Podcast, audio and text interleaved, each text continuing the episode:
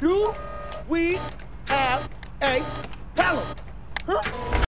You're listening to the Don't Go Postal podcast with Donovan Stroud.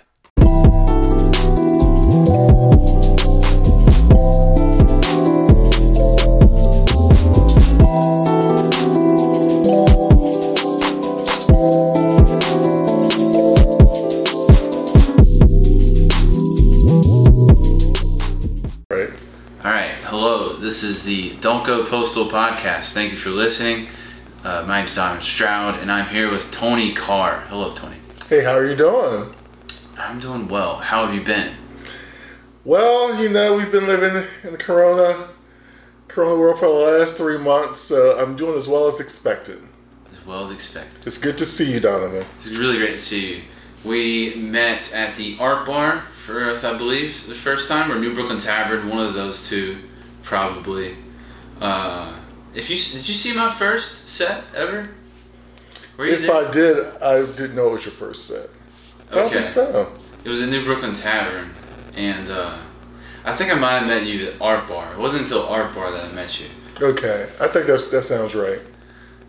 because you you didn't really uh, go to New Brooklyn Tavern that much, uh, in my opinion. Uh, most Yeah. Mondays. Is Monday's I- not a good day? I truly committed to like Tuesdays of trying to, to go to comedy on Tuesdays. I went to I went on Mondays when I could because either I had a class or either um, yeah, because there were some semesters I was teaching an evening class on Mondays and things like that, so I wasn't able to really fully commit on Mondays all the time.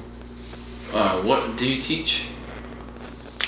Well, um, so your studio audience will know I, I have a I'm a doctoral candidate in um, counseling, so I I would teach like well for Monday nights I was teaching like a, a graduate school like supervision class for the marriage and family for the marriage and family track, but usually I would teach um, undergrad students. Um, in the counsel, they had a counseling minor, so I would be teaching in the counseling minor. So you were busy most Mondays. Yes, Gotcha. And so Tuesdays was always a go with Art Bar and going to that open mic and all the craziness that's involved with the Art Bar. So much random shit has happened at those open mics. yes, yes, it is. But it's it's.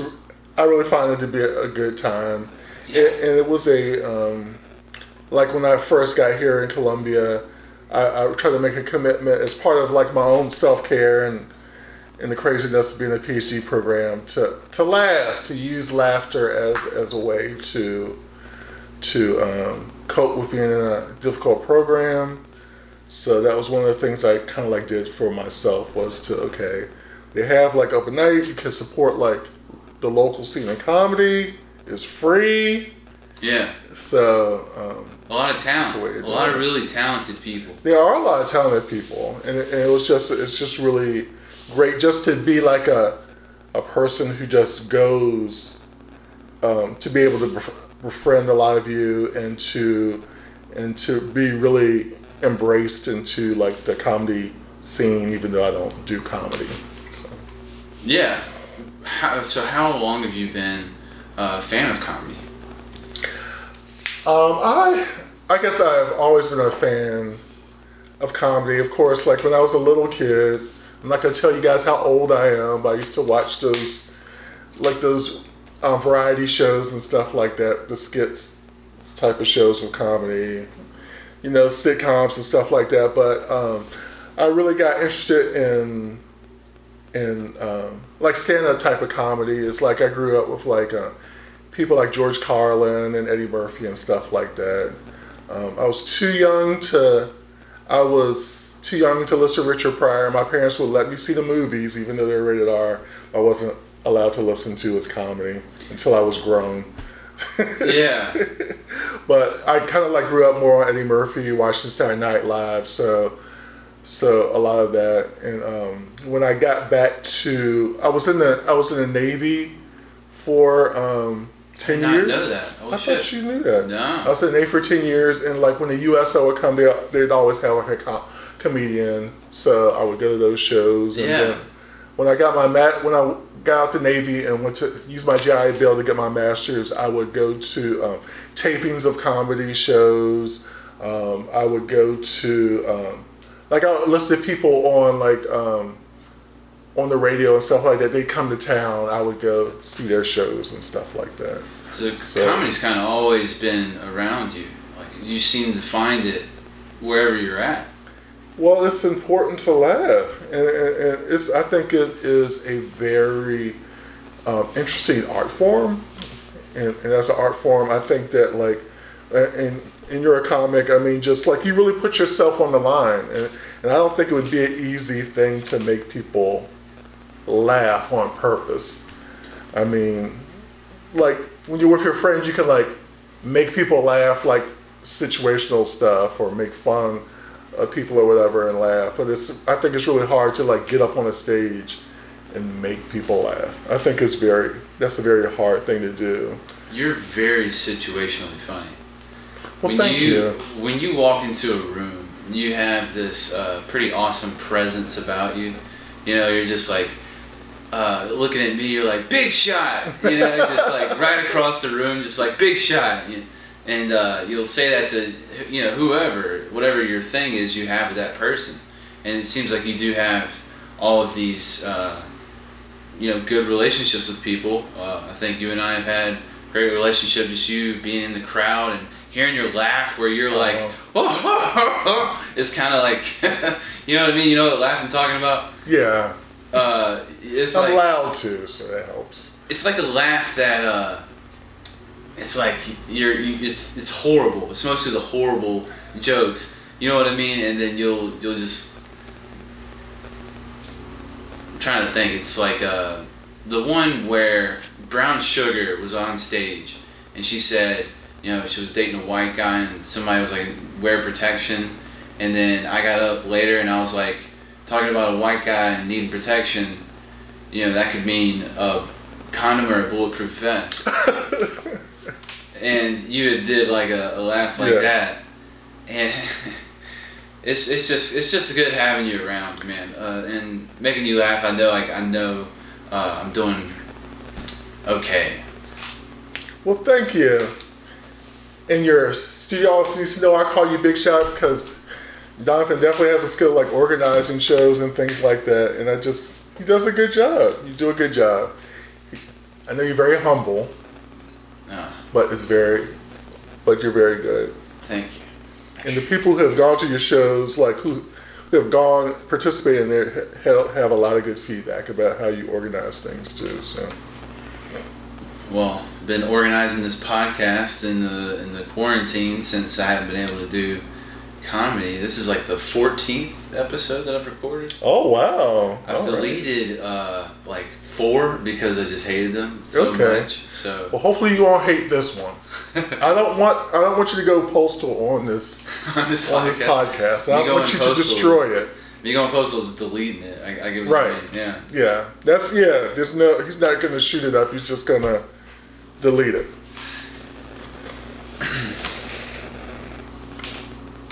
You seem like the type of person that uh, thinks for themselves. You have a lot of uh, views on things, and it seems like you don't adhere to one, uh, you know, uh, piece of data. You don't let that one thing determine it. You take every surrounding piece of data on that data. If that makes sense. Yeah. You, you try and get the best perspective on things. Well, I think, um, especially when I was younger, I, I think I was some of a people pleaser and things like that, and I would just go along to get along. I think like the older I I got, um, the and, like I, I I knew I was smart, and, and, and I started like okay. I have a voice for a reason. I'm going to use my voice, and I'm going to to say whatever I want to say about things, being thoughtful about them. And, and like either people will like it, if they don't, but if they don't like it, then that is not my responsibility to make people like what I have to say. We all have different perspectives, and they're all important. But I, I think our um, perspectives have to be informed by our own experiences, by reading, by some sort of research, just instead of having an opinion, just to have it. And being a teacher helps me like push people. Like part of my job is like, okay, you're thinking this way with my students, then you kind of like, okay, but you didn't think about this and you didn't think about that. And I think when it comes to like education, when it comes to like counseling, you have to to really look at the, the whole picture of things. Right. And most of the time, it is people's experiences that affect their perspective. Right. And all because I don't, I, just all because I don't agree with someone doesn't mean that they're my enemy or anything like that. I, I try, I try to have a distance from that too. There's there are people I call names because it's just because I get frustrated like everyone else. But sometimes it's just like okay, we're not going, we don't agree, or we all we all have spoken our piece, but you can still have friendships, have relationships with people who whom you don't necessarily agree with.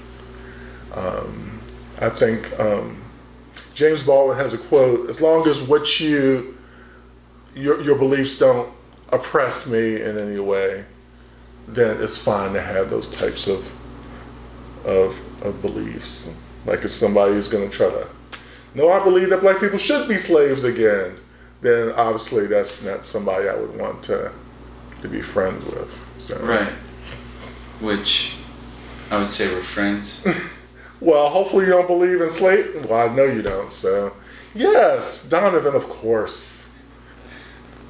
Thanks for coming. So when you're- and, when uh, you're- recording this, When man. you're famous and oh, stop it, it's gonna happen. I'm telling you. I'm humble, like you said. But no, man, uh, this is, uh, I think, good for me. I find it hard to bring myself to this chair because if I'm not recording with a person, I'm doing it alone. Most of the episodes have been alone. And uh, I know it's good for me as far as just being able to voice whatever I have out there. But Yeah. it's a completely different thing with a, a, a person like you.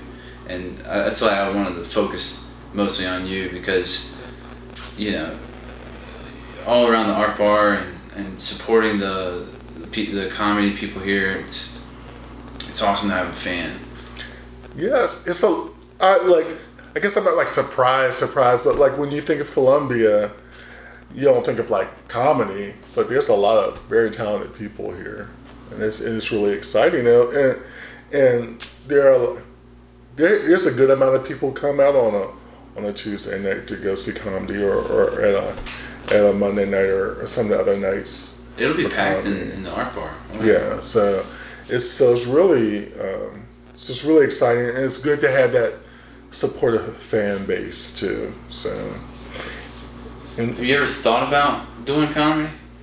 I'm not a stand-up comedian in any way, shape, or form. I rather support the art form than to do it myself. So, So you have thought about it. You've decided, hell no. I don't know if I really.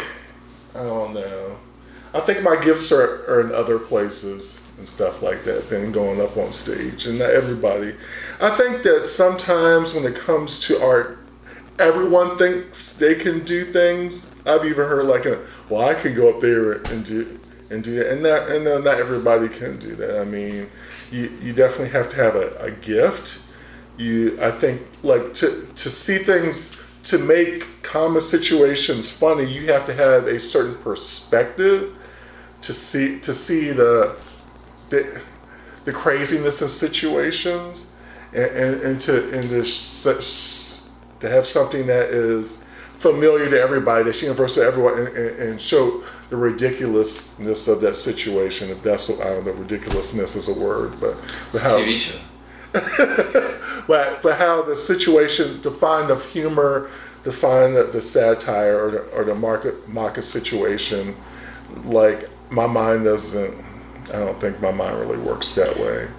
Okay. Anyone can anyone can say like, you know, a fart joke or something like that. There's going to be a certain degree of, of laughter to that, but I think to be a comedian, it takes a certain amount of finesse. So to, to do that, Right. so You have to finesse the farts well, it's a very it's still, farts are funny. I mean, I've got some fart jokes, as you know. so, and it's funny because like the, the how it's done at our bar is like that everyone gets like five minutes. Some people, as you know, have seven or eight, but most people have like five minutes. yeah. And um, um, and even for five minutes, like it's it makes me respect that people have like these hour long comedy specials because it's really hard. Like for some people, like being funny for five minutes is, is hard to hold someone's attention for that long is hard. But just to have a comedy show For an for hour. an hour, Yeah. that is like, and that is very hard. And to be funny that whole time. Have you seen who all have you seen live? Who have I seen live? Um, I've seen Hal Sparks live. He is, um, where would you know him from? I know Hal Sparks. Okay, okay. I've seen Hal Sparks live. I've seen Lee Camp live. Okay. Don't know.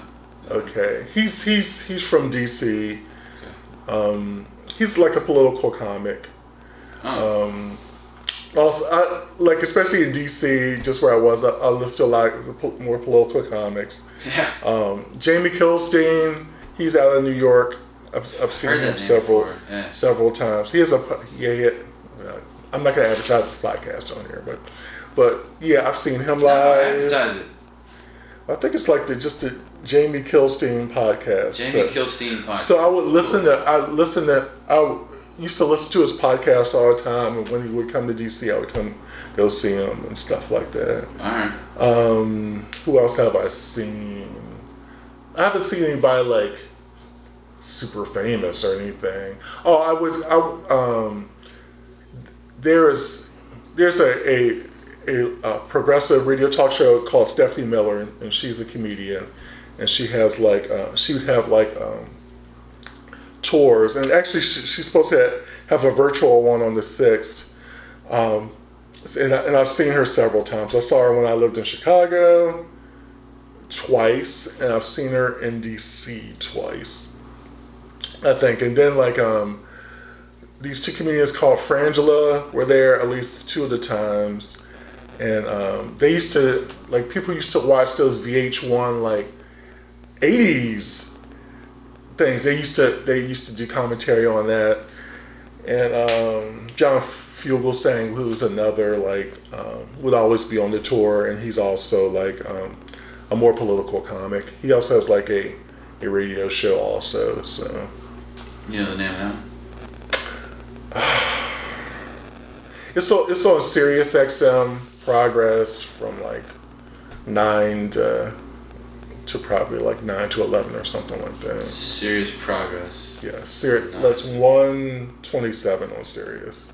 So Stephanie Miller's on there in the morning from like nine to noon or something. I think she's pretty funny. She is. It's just like they, they go over the news stories and stuff like that, Okay. and then they like make jokes about the news and stuff. So Any uh, thing that you're hyper focused on right now? well, like politically or or in life or sure, we'll everything. Go with, we'll go with politically. Or, Okay, then- like in life, I'm like working on my dissertation so I can become a doctor and and and graduate. So that's one thing in my life I'm I'm focused on. But politically, obviously, um, the whole thing with um, with um, the man who died in Minneapolis, George Floyd, um, with a um, police officer. Um, putting weight on his neck and, and killing him and stuff like that, and, and like all the protests. I was listening to a lot of that um, this morning, this afternoon, and things like that. So that's definitely been heavy on my mind. Uh, also, like the coronavirus, and kind of like looking at it from a like a mental health type of perspective, Mhm. because a lot of people they're um, there's going to be a lot of babies born in December and January due to coronavirus, but there's also going to be a lot of like, there's a lot of people who don't get along with their family. So there's going to be a lot of um, divorces. There's going to be a lot of people who's, it's going to hurt more people suffer from depression. um, anxiety from like catching like a a disease like coronavirus is going to be up. So I also like think about that and like um, when I teach, I always try to bring in like whatever the contemporary issue is to the situation. So I like try to think of it from a mental health perspective too. So I, I, I think a lot about that. So this podcast could do some good, actually. I was most certainly hope so. So Might be helping somebody right now, Tony. I hope so. I hope so. And, um, and if you if you are in despair or, or whatever, or if you really need to talk to to to like a counselor or something, a lot of counselors right now are seeing are seeing people through Zoom or video podcast ways, and just really reach out and if if you really need to see somebody. Hundred percent. And uh, that that was in Missouri, right, with uh, George Floyd. That was in Minneapolis, Man, Minnesota. Yeah. so, and then that just did a ripple effect to Atlanta. And, Well, it, it started off. I think it was um, the video came out a couple of weeks ago about the the father and son in Georgia who that's right. who shot that jogger. That's right. Uh, and- Ahmaud Arbery. Yes.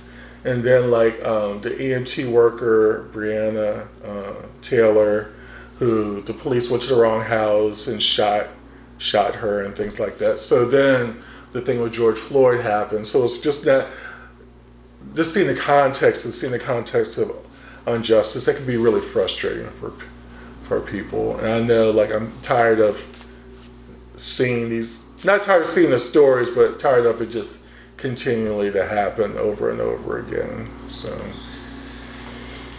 Well, like you said, with COVID, it's going to affect a lot of people's uh, mindset.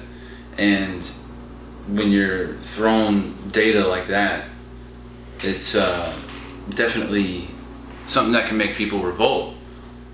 yeah, oh, you would think like with something like COVID, which affects everyone, no matter like a virus doesn't care what race you are. They don't care about your sexual orientation. They don't care about your gender, how much money you make. It affects everyone. You would think that this would be a time that we would all like come together, and yet a lot of these old divisions and, and hatreds still come up, and, and for to think that like um, people would have the time and energy to to still deal with that negativity and stuff like that. Because none of those police officers were wearing face masks either. I mean, um, for for um, Mr. Floyd, it's just, it's just it's just really discouraging in a lot of ways for people. 100%.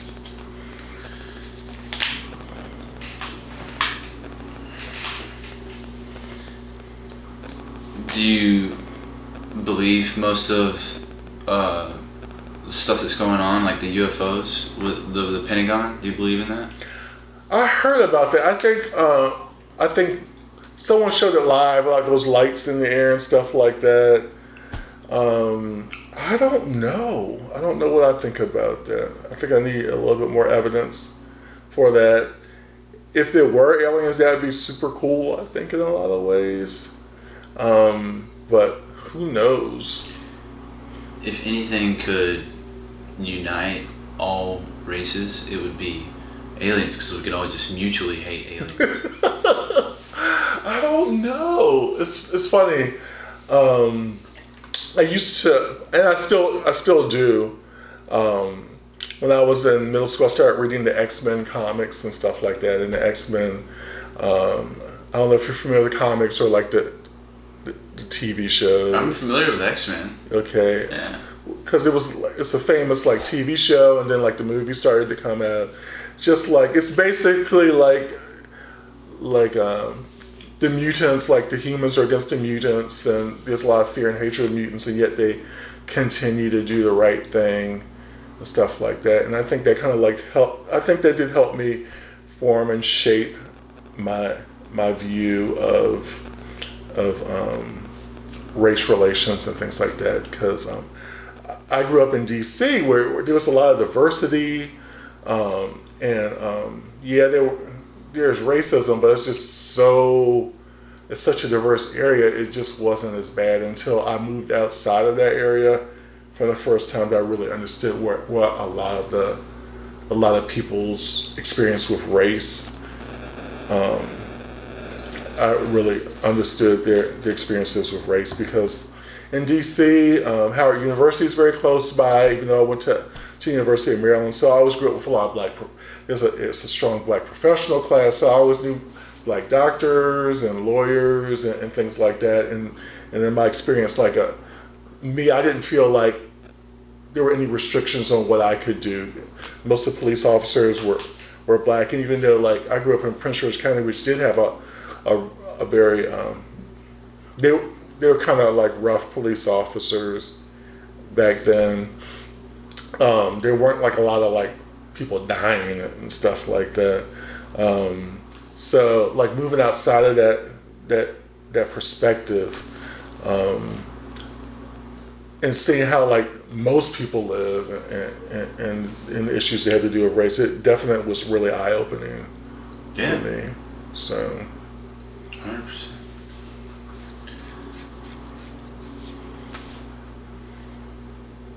it was like it was really scary for me, like, cause when I was growing up, like South Carolina was the bad Carolina, cause people were scared of it and like all the Confederate flags and things like that. So definitely living near Columbia was like a, I was kind of like I wanted to go to this program, but I was still like a little nervous. It, like obviously, I got I got here right before like a year before all the stuff with Dylann Roof and, and, Yeah. and what happened in Charlotte, Charlotte, uh, Charlottesville happened and things like that. Charleston, I mean, happened and um, so by the time I got here, there were like no Confederate flags at the state building or anything like that, but still like a Strom Thurmond like athletic center and stuff. So it's it's it's definitely interesting, but Columbia was definitely a pleasant surprise because it's a whole lot more progressive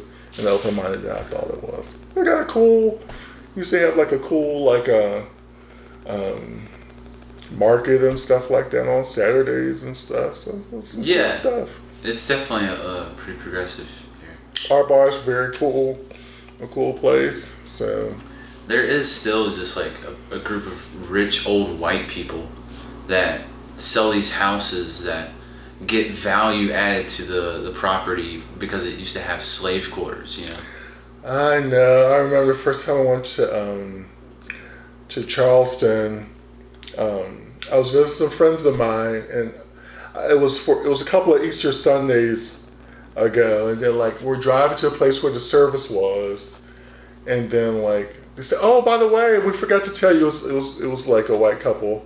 It's just like um, this.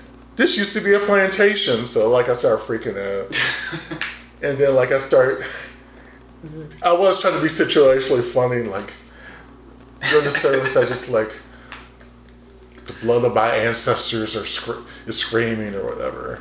So yeah. so and and things like that. So it's it's, it's really rough.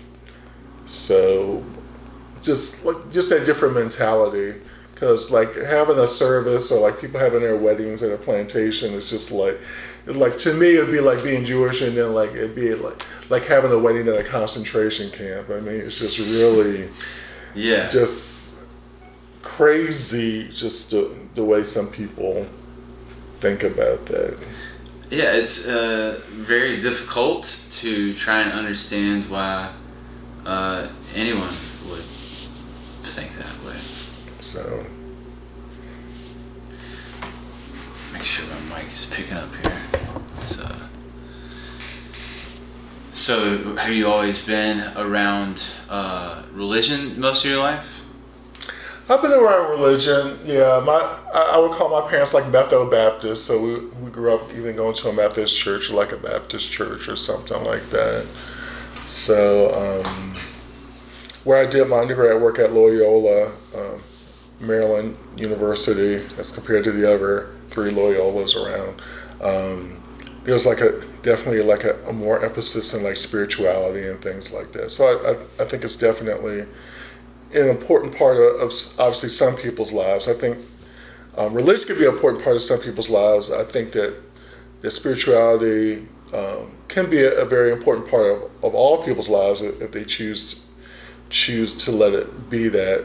I don't think they necessarily have to believe in a God um, or goddess if they don't want to believe in that. But um, I think there's more to us as human beings than just like our bodies. Yeah. So we're just temporarily in these, you know, pieces of meat. it's uh, you know, we're all bound to die, mm-hmm. which is something that you know bums most people out. But I always saw it. I remember I was going to the art bar one day and I uh, just like had this idea that uh, life was just people sitting around the table and then people start to get up. Mm. People get up from the table. Because I was sitting and it was like Joe Coughlin right to my right, and uh, you know a little black uh, uh, picnic table stuff that they got out there. Right. Uh, black chairs. It's very black at art bar. It's just everything's painted in black and Yeah. with colored lights and robots too, though. It's an awesome place. It is. Yeah, I, th- I think there's like I remember when I was little, I wanted like to live forever. I was like, how would I live forever? But you know, like after like all your friends, your parents, and your friends and stuff die, and then like your kids die, and then like your grandkids die. It's kind of like you're you're kind of like out of place. The world really doesn't belong to you anymore, anyway. So so it'd be time to go. I wouldn't want to live for be like 300 and well, back in the 80s or back in the 90s or back in I remember the plague of 2020 with the coronavirus plague and people are like, "Oh man, what are you talking about?" I mean, it, it's so I think like we have a certain amount of time on this earth and hopefully do some good things and then when our time is up, it's up. Right. It's uh, yeah, it is a bummer.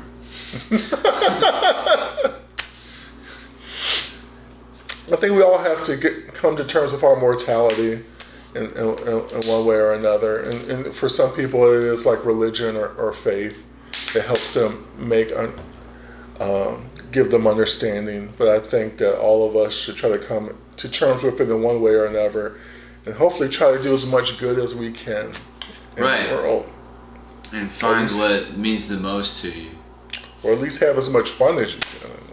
That's that's a good way. You know, live in the live in the moment. hmm Um, how would you say uh, you can stay sane in this pandemic? How how can people uh, keep their their mind intact? I think they have. I think you have to um, stay busy in, in some ways, whether it's watching Netflix, whether it's reading books, um, go outside, socially distance, like walk around, like um, your area. If you have enough space in your house that you can like do exercise or something, or yoga or whatever, I think you should do that. Um, and just, I think the cool thing about um, be in the world, and especially if you have like the internet or stuff like that, do like Zoom calls with your friends. Stay connected to people. Just don't be like looking sad and isolated, uh, like in your house or in your room or whatever. Try, be very intentional about the the connections that you you make. Yeah. Um, if if parks around you are open, socially distance and, and just talk to talk to people. You can wear a mask. You can definitely be six feet apart or whatever, but just be very intentional about whatever you need. And if it's connections that you need, to seek those out in health, uh, health, healthy and safe ways. Um, keep your mind stimulated. Um, do chores you, you you didn't think you didn't have time to do. I mean, I've washed so many dishes this point.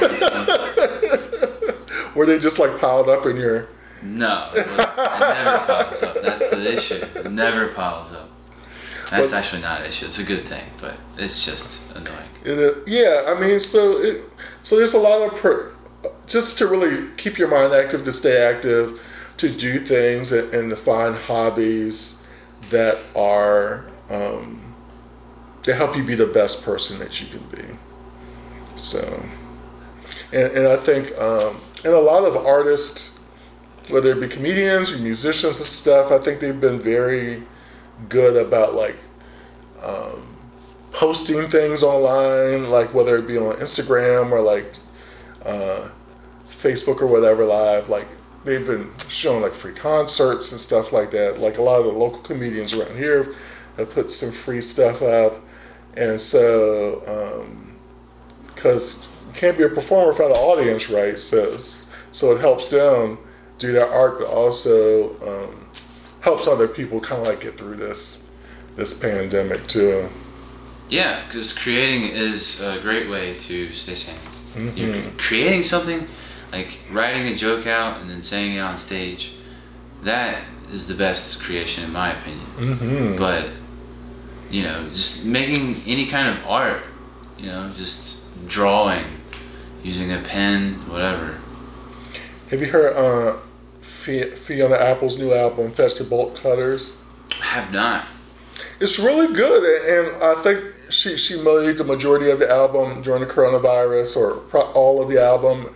She, um, you can hear some of her dogs barking in the background. She uses like some utensils and stuff like that to make some of the sounds for for the album and things like that. It's just very. I don't think it could have been made in any other time except the time that we're in now. And it is. It, she's always been a great lyricist and stuff like that, and and a great singer. So it, it, it like listening to that, I could really. It just kind of like fits where we are right now. Yeah. So, And for someone to be able to capture that. yeah. Right now, comedians don't really have a way of capturing it. We can't go on stage. it's really hard because like even like the the late night people like Jimmy Fallon and, and all the rest of them. I'm sorry, I don't know all the all names of James Corden or or whoever people listen to. I mean, it's really hard because you're at home and they have their monologues, but they don't have an audience. Yeah, it's not the same. So it's not the same. I guess it's the same with athletes too. Like athletes aren't really doing their thing right now. But Well, they did the UFC. Did you see that? uh uh no. They did the UFC with no crowd. How, how was that? Uh, people liked it because Okay. there's a lot of silence, so you can just hear the, the whole thing. Okay. I guess I'll be trying that with basketball. Well, the, basketball season was over, but like with football soon, I guess. But Yeah, uh, there- I saw there was a soccer team that's got approval for like August training or something. I was like, look. oh, okay. It's like it's really hard with, with sports like football and soccer to to perform because like part of it is like the audience and just getting the thrill of hearing all the cheers and stuff. But I guess we'll see how it how it goes. Guess it really didn't affect golf games that much. No. you talking about Trump? No, not not his golf games, but you know, like golf, you're going to be silent anyway, and Oh, people yeah. can take golf, and you and the and the only thing you really get out of like a, a golf audience is like a polite clap once in a while. So I don't even think they've been doing golfing, have they? I don't think so either, because it takes a lot of people to be on the golf court, court to in the golf courses and stuff. You know, one that would work with no crowd, NASCAR. That's true. Only the pit crew and the racers. So it was funny. Like the first time I watched NASCAR, I didn't like get it, and I was like so bored because they're just going around. I was like, "What is it?" And then like I went to a NASCAR thing, and I saw like the the party atmosphere of Well, it. here's the thing.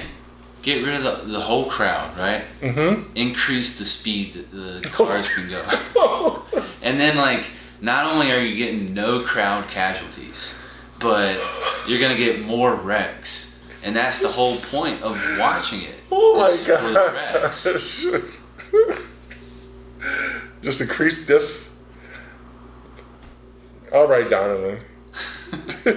People would watch that, sadly. So you're completely right about that. But there might not, there'll be less NASCAR drivers by the end of this pandemic too. Well, AI is gonna just be the racers. We'll just have AI run the cars.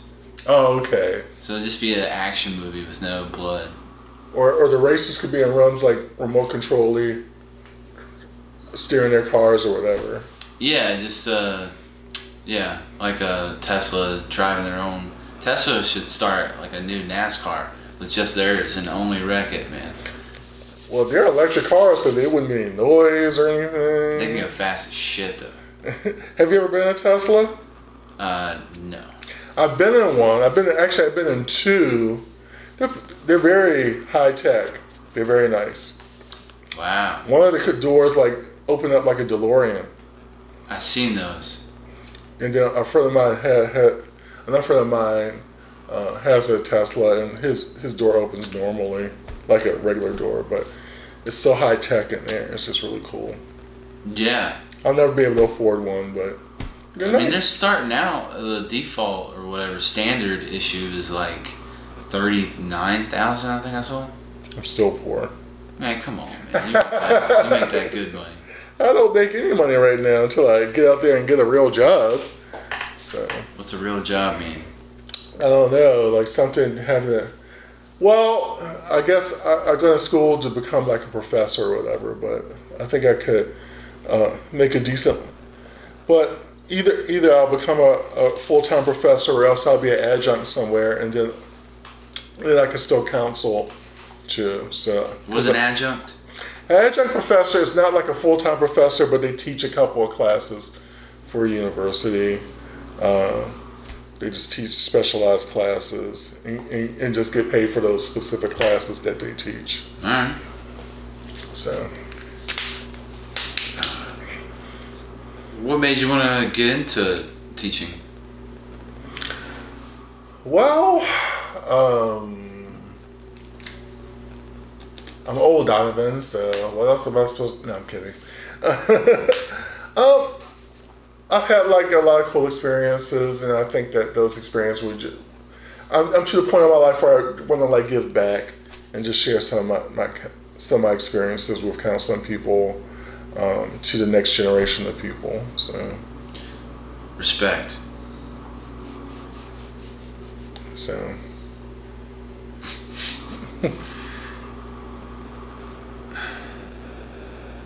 Uh, you seem like the type of person that uh, likes to think for themselves. I, I think I think everyone should think for themselves. I think people should should get the best information that they can. Um, learn the difference between like propaganda and like real facts and things like that. Because I think that's a lot of the problem with our country right now. There's a very strong anti-intellectual bent, and as as much good as the internet and things like situate and places like that are good at like getting more information out. People aren't either discerning information that they're give given or else they're just like listening to information that already reinforces their point of view. And I think both of those things are very dangerous. I think that you have to to look at different sources uh, of information so you can come up with better ideas and better thoughts and things like that. It's important for everyone to, to think for themselves. Another reason, actually, another reason why I did go into education is because, like, um, my experience, especially like with um, public school and even some college, it just seems like they, they just, and why a lot of people don't like school is because they really push like conformity very strongly. Like, you get tardy if you're late for class, and you must do this at this certain time, and and things like that. And and, and there's even, and especially since now they like teach to the test, you're not even really taught to think anymore. You're taught to to to learn things so you can pass this test, and that like like especially like in um, public schools, so they can get more funding and things like that. And it's just and the cool thing about teaching on a college level is that you for, for those who, who want to, you get the opportunity to really learn how to think and to use their brain and to think of things in different ways. Right. Instead of just a fucking piece of paper with letters A through D on it. Right. That you really learn something from it. So there's been classes like that I've taken that I got like a B in the class or something like that, but I really learned a lot because the teacher was really good.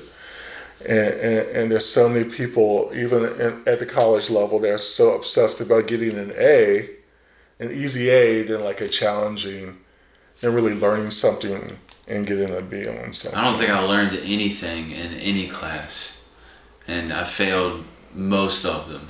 You know. And, and I think that that a lot of schools are for a particular type of students who are very good at like memorizing facts out of a book and, and recalling information and for di- and for differently able students who learn it more hands-on or who like to like um, think about something a whole lot deeper it, school really doesn't do that much for And that's why some students. like you know programmers and stuff for like uh, computers and stuff edit like uh, you know what I mean Mhm. like the Napster guy or whatever like dropped out of high school these genius people they just can't do school and then like is that because it's set up wrong like is Yeah, I would say I, I would say that school is only set up for a certain type of student to achieve. It's not for the way, the different ways that people learn to to Yeah. achieve. Like if you have a photographic memory, you can get straight A's, and you you might have all the information, but you don't know how how to integrate the information for it to be any good. Just memorizing things and spewing them out on a test does not mean that you know that information or you know how to apply the information. whereas a hands-on approach would already give you that experience Right. And it would help students who like, okay, you've taught the concept, now let let it uh, show them in practice on how to do it, and then I think students would be would, would do a lot lot better. And, and like, and sometimes school is so passive for like for men or whatever. It can be very boring, and you know, and, and, and it's very hard um, to stay attention you, because you have to be quiet because that's part of the conformity. You have to be quiet. Yeah. You can't talk in class. You have to listen to your teacher. You have to do your work quietly and like do, like when you go to a job, you have to know to collaborate with people. You know how you have to bounce ideas off of people, and you know have to work with other people to do to do your job. and I haven't been in a job where you, I haven't been in a job personally where you just have to sit it, be quiet, and listen to someone talk. I mean, Yeah. so it doesn't really even uh, really help people in the in the working working field either. So, Yeah, they just gave us the lame, you know, partner up, getting the teams of four, and that was the only team exercise we did. But it was always just one person that did the whole work, right. or uh, you know, like people that shouldn't be leading, leading. Uh, I don't know. We have to change. Well, the teachers, I think, because I'm, I'm in counseling and, and, and my counseling programs in the education department, the teachers definitely have the skills to teach people in different ways. It's just we'd have to change the system to, to get away from all that testing because that testing really ties teachers' hands and things like that. Um, so they definitely have the skills to to be more creative in the way that they, they do information, but you just have to be rewarded for it. And we do have to pay teachers more. We do have to, and we have to have education work for everyone, not just for like people who like reading books all the time. So Yeah, you can't just be a nerd and like go do all your homework and get straight A's from studying. Like fuck those people. It's funny because the sad thing is that they've done studies about valedictorians and, sa- and, and valedictorians, and they're not, it's very rare that they're the most successful people in their classes. They're not even like the like if if you're the valedictorian and then like you're just successful CEO later, then it would make a lot more sense. But a lot of times, they're not even the most successful people um, when they get out in the real world. Well, uh, I would say if you start winning a lot in life at an early age, it can kind of fuck you over in the in the end because you get so accustomed to winning and winning and winning, and then you're like, oh shit, I lost, and then that leads to four more. We used to we used to call that like peaking too early. So like there's some people they definitely peak in high school. those are their to golden balance it out though, right? Like you have Yeah. to adapt to every new situation you get into. And, yeah, and some people peak in college, and then there's people who, who are definitely live for the long haul and stuff like that. So, and it's it's really sad because I've definitely had friends in the past that they want to relive the good old days of high school, and, and like I did okay in high school. I liked high school and everything. It was a, it was a, a positive experience for me, but still, I don't want to relive. I've done a lot more interesting things. I used to think that school. everything going on in high school that was just the biggest deal. Like the football team, that was I was on the ninth grade football team. Oh, okay. Yeah, I was the second string punter. Donovan. I used to bully the punter in my school. What? He probably could have whipped my butt, but like, No. but like, he was out of class, and, and actually the team, our football team was real, was pretty good. But he'd like be bragging about the football team. I'm like, dude, all you did was like, all you did was like field. goal. I mean, you're ju- you're the kicker, dude. You're you're how long? How many minutes do you have in the field? Like five minutes, and then like, uh, That's then- not bullying. That's not bullying. and then like on like and then like it's bullying like when like he misses a field goal like and we lose a game Oh shit! You and would then, rub it in his face. oh yeah i would completely do that Wow. My uh, my uh, stepbrother, he was a kicker in high school, and he and for the record i have full respect for people who who who kick and punt and stuff like that football like i definitely could not do it I think I, I punted it once. The, the, there was a little uh, short uh, Hispanic guy that was the first string punter, and uh, he would punt most of the time. But one time he got level, just completely level, uh, and they had to put me in punt after that because he had a basically a concussion for a couple Ugh. minutes. it's just it's funny because a lot of times they pick like uh, uh, soccer players or something to end up being the, the punters and stuff like that. I played soccer too. But uh, what I was saying is my brother was a kicker and he he kicked and missed the field goal for the the winning like last couple seconds. oh no Yeah, yeah, Did Um, people give him a hard time? yeah, and he he gave himself an even harder time. Yeah, that's hard. But if you're playing the game right, you shouldn't put everything on the kicker in the first place. If you Don't just, you bully my brother. I'm gonna bully your brother. Is he your younger brother or older brother? He's uh, older. He's two years nine months. All right.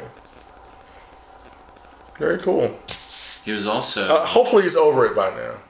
oh yeah, yeah, for sure.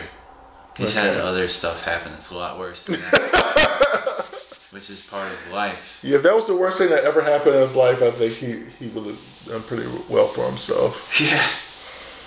Yeah. That's that's the thing. Is just like you think you've experienced the worst thing at like a young age, and then like you see that it's not the worst thing. Like continuous things can keep getting worse, and you'll look back like, man, I remember this being the worst thing, and that's not that bad at all. I would love to go back to that. Well, that's I think that's uh, it's just developmentally where we are when we're adolescents, and it's just like you're really trying to find your identity, what other people think and feel about you, um, really matters to you. Like your high school is your whole universe because you don't really know any anything better. And a lot of people they, they go to the same school, not the same school, live. They don't move around a lot or whatever, so that's all they know and, and, and it could be really um, myopic but like once you get kind of like get out of that that loop you see the world's a lot bigger and then like you spend your your 20s like proving that you can do certain things so by the time you're 30 you're kind of like i can do this i've been doing this then you can really start to chill out a little bit Right. I had something for that. I was gonna say. What, what was that last part you said? Say that last part again. you get to your 30s and like you, you've had years of proving that you can do whatever make all the career goals that you that you could do and then you could like chill out as a person a little bit more Yeah, I was gonna say that. Um, that which goes along with that is just like the sooner people realize that they don't need every single person's approval, and they don't have to really care about what other people uh, may think of them, and they just decide to be themselves. Mm-hmm. And like, if I think the sooner you realize that, the better. Yeah. When when you can just not worry about any outside factors and just be yourself. It takes a yeah, it takes a lot of growth. It takes a lot of inner work to get to that point. And some people they some people don't ever get to it, but a lot of people they do, and it's so much more liberating than trying to to live up and impress other people. Have to take everything into consideration though, so that my way is still like not even that good. You know, I I have to be aware of the outside factors. I yeah. Can't, can't just decide to do something. It's like, oh, I don't give a fuck about the repercussions. Yeah, it's there's a difference between like obviously you have to care about other people. We're on this planet what seven billion other people, or it might be eight billion by now. I don't know.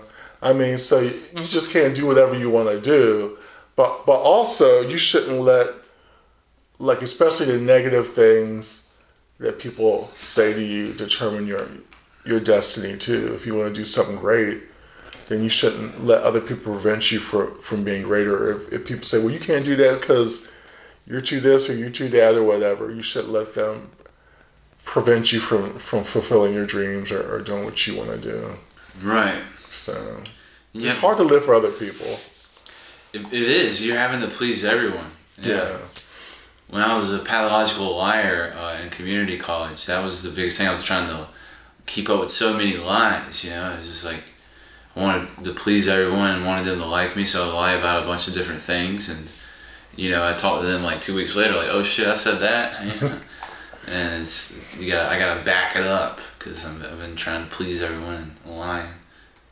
And it's really cool that you're you were able to just break out of that too, and, and just really be your authentic self because like the real you is better than a fake someone else.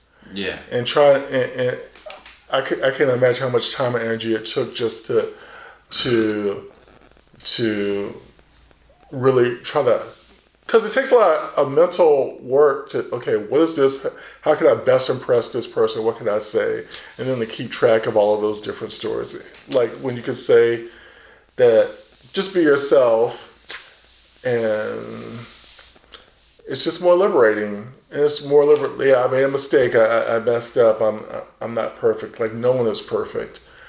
I mean, and, and when we can live our authentic selves, um, we can definitely be a lot happier. Right.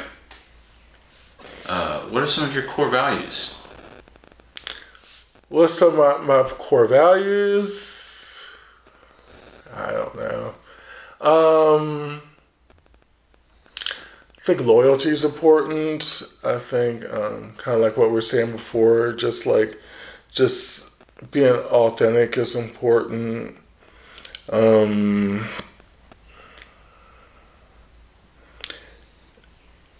I think those are the two major ones, at least. Loyalty is a good one. That was uh, always my issue. Loyalty. Huh? That was always my issue in the past. Needing people to be loyal or or be loyal. I was not a good. I was not a good friend. Mm. Not a loyal friend. I'd throw people under the bus. It happens. You outgrow it. I could still be an asshole. I'm not trying to be a. It's the biggest issue. Yeah. So, what do you think of all the race wars going on? I don't think that there are race wars. Um, I don't think that there's like um, white against black people. I think that it just has to do with people fight for equal justice under the law, and that's been a problem for the United States for a long time. So I just think that um, that people need to be treated equally and fairly, and um, and I think that's what it's about. I don't think there's any anything about black people hating white people um, or anything like that. I just think it's just that people want to be treated equally. You can't have it that there's people who come with guns to a state house one day and they're like threatening like the the governor and and things like that, and then the police don't do anything, and yet somebody's protesting police violence, then you come out with all your all your um, your gear and stuff like that, all your military gear. It just it just doesn't seem fair. It, it doesn't seem fair that like people take a traffic stop and someone ends up dying of a traffic stop, but you can Dylann Roof kills nine people, and yet you take him to Burger King, and then like you, he comes in alive. It to me that just doesn't make any sense. Is that literally what happened? They took him to the Burger King. Yeah. What? Uh, yep, they called up. He was found in North Carolina, and they took him to Burger King before he went to jail, because I guess he was hungry. So they could see the humanity in somebody who murdered nine people, but yet they can't see the humanity in in someone who who is black or whatever. So it's I think once we we kind of figure out how to navigate all that, then the world would be a lot better place. Hundred percent. I did not know they took him to Burger King. That's fucking insane. Yeah. That's the the past time when we were worried about school shootings, and now it's the pandemic and all these other things. And the school shooters are, uh, you know, they can't go postal anywhere. There's nowhere to go now. Well, I just hope whenever, I, like a lot of school shootings, um, I guess there's different reasons why people do that. I just hope that um, what whether it's bullying, whatever the reason is, why kids feel to feel the need to resort to violence like that. I just hope that we can really, as a society, kind of like address that issue. I think it goes back to what we were talking about with thinking that what's going on now is the biggest thing in your life. And so, with that being bullied and something bad happens to this kid publicly, he gets embarrassed, and then he comes back with a gun. You know, like he thought that that public embarrassment was the worst thing. And so he's decided, I'm going to be an adult. And he's tried to, does that, you know, like the worst thing. Yeah. He thinks he's an adult uh, because of this horrible thing going on in his life. But then there's the flip side to like people that can become mature at a young age, and the people that uh, develop and learn a little bit quicker than other people. More, you know, because they have more responsibilities. Like if you have more responsibilities as a kid, you're you're bound to be more of a, a you, you'll be more uh, like having to take care of your other kids your brothers and sisters, whatever, you know, like they'll have to have some responsibility with that and become more adult like uh, in a way, like mentally. Mm-hmm. That was a tangent that was not that great. Uh, no problem.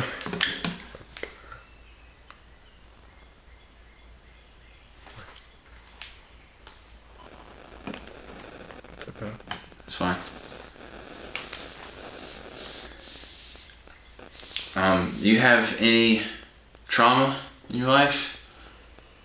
Any trauma? Anything that's affected you and how you lived your life? I think I've been very lucky as far as, as that concerned. I really no like trauma, no assaults or anything like that that happened to me or anything like that. So I've been very charmed in that way. Okay. The reason I ask is I talk about that on the podcast, yeah. It's my trauma and passing out on the route. And, you know, I, I drink more water now and eat more so I don't pass out on, on the route because that was scary. So that's Oh, I can imagine. it's kind of traumatic.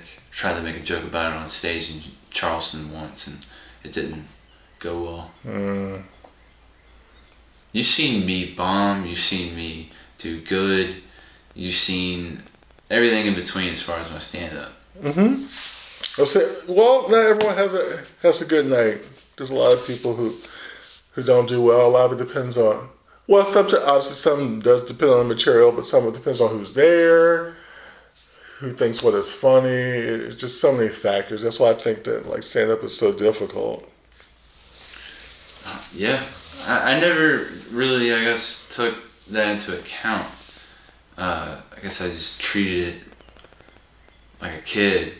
It's just like I get up there and can do whatever, and didn't really have the, uh, I guess, respect needed. Like the respect of what's going on when you're up there. Yeah, I guess you got to like read the audience or whatever. So. Yeah, and the energy that's with it. Mm-hmm. I never took into account the energy as I was up there. Towards like the last couple months before the quarantine, I was starting to take it into account more. That this, I was, you know, creating a moment for the audience, and yeah, I fucking miss it, man. well, hopefully you get back to it soon. Yeah, hopefully. So I think McMaster's did extend some some things for a while, but hopefully June or I mean maybe middle of June or July or something things might be be settling down a little bit. Yeah, uh, people need to get back to work. People need to make money. Small businesses need to get back on their feet. Yeah, definitely. But at the same time, man, this virus is something that is scary as fuck. It's uh, got the ability to mutate and turn into something way worse than we imagined. Yeah. And we have to stay aware of uh, what's going on in the moment so that uh, you know we are prepared for anything to happen to us. And we're not and we're not even more destroyed because it destroyed our our plans for the future you know? And so if something horrible happens that destroys the plans you know at least you're in the moment it's not as bad. I don't know there was that was a, not a good tangent either. Yeah like um, definitely uh, covid-19 is definitely nothing that um, we've experienced in our lifetimes. We have to just really be really diligent. I mean i know it's long. I know a lot of people are, are tired. I know it's really affected a lot of people's employment situations and things like that. But but until it's like really safe for all of us to be out there. We just have to just take those types of precautions. And I know um, a lot of people are anti-wearing masks for, for one reason or another. And the mask, I mean, is to protect other people. Um, and we just have to be respectful for that because there's a lot of people who are um, elderly. Some people, um, just due to medications they take or whatever, they have suppressed immune systems. So we want to just until we get enough testing, just protect as many people as we can the best way that we can. I agree wholeheartedly, man. And uh, hopefully we can get back to some comedy and the art bar and all the fun times that are going on there. And you'll eventually be able to make it to the sandbar, I hope, for a comedy show. You haven't made it to I will have to eventually make it. I will. I will make it before I leave. Definitely. Well, Tony, thank you for uh, coming and doing this podcast. I hope it keeps uh, listeners uh, able to stay sane and not go postal. All right. No one out there go postal. All right. Peace out. All right.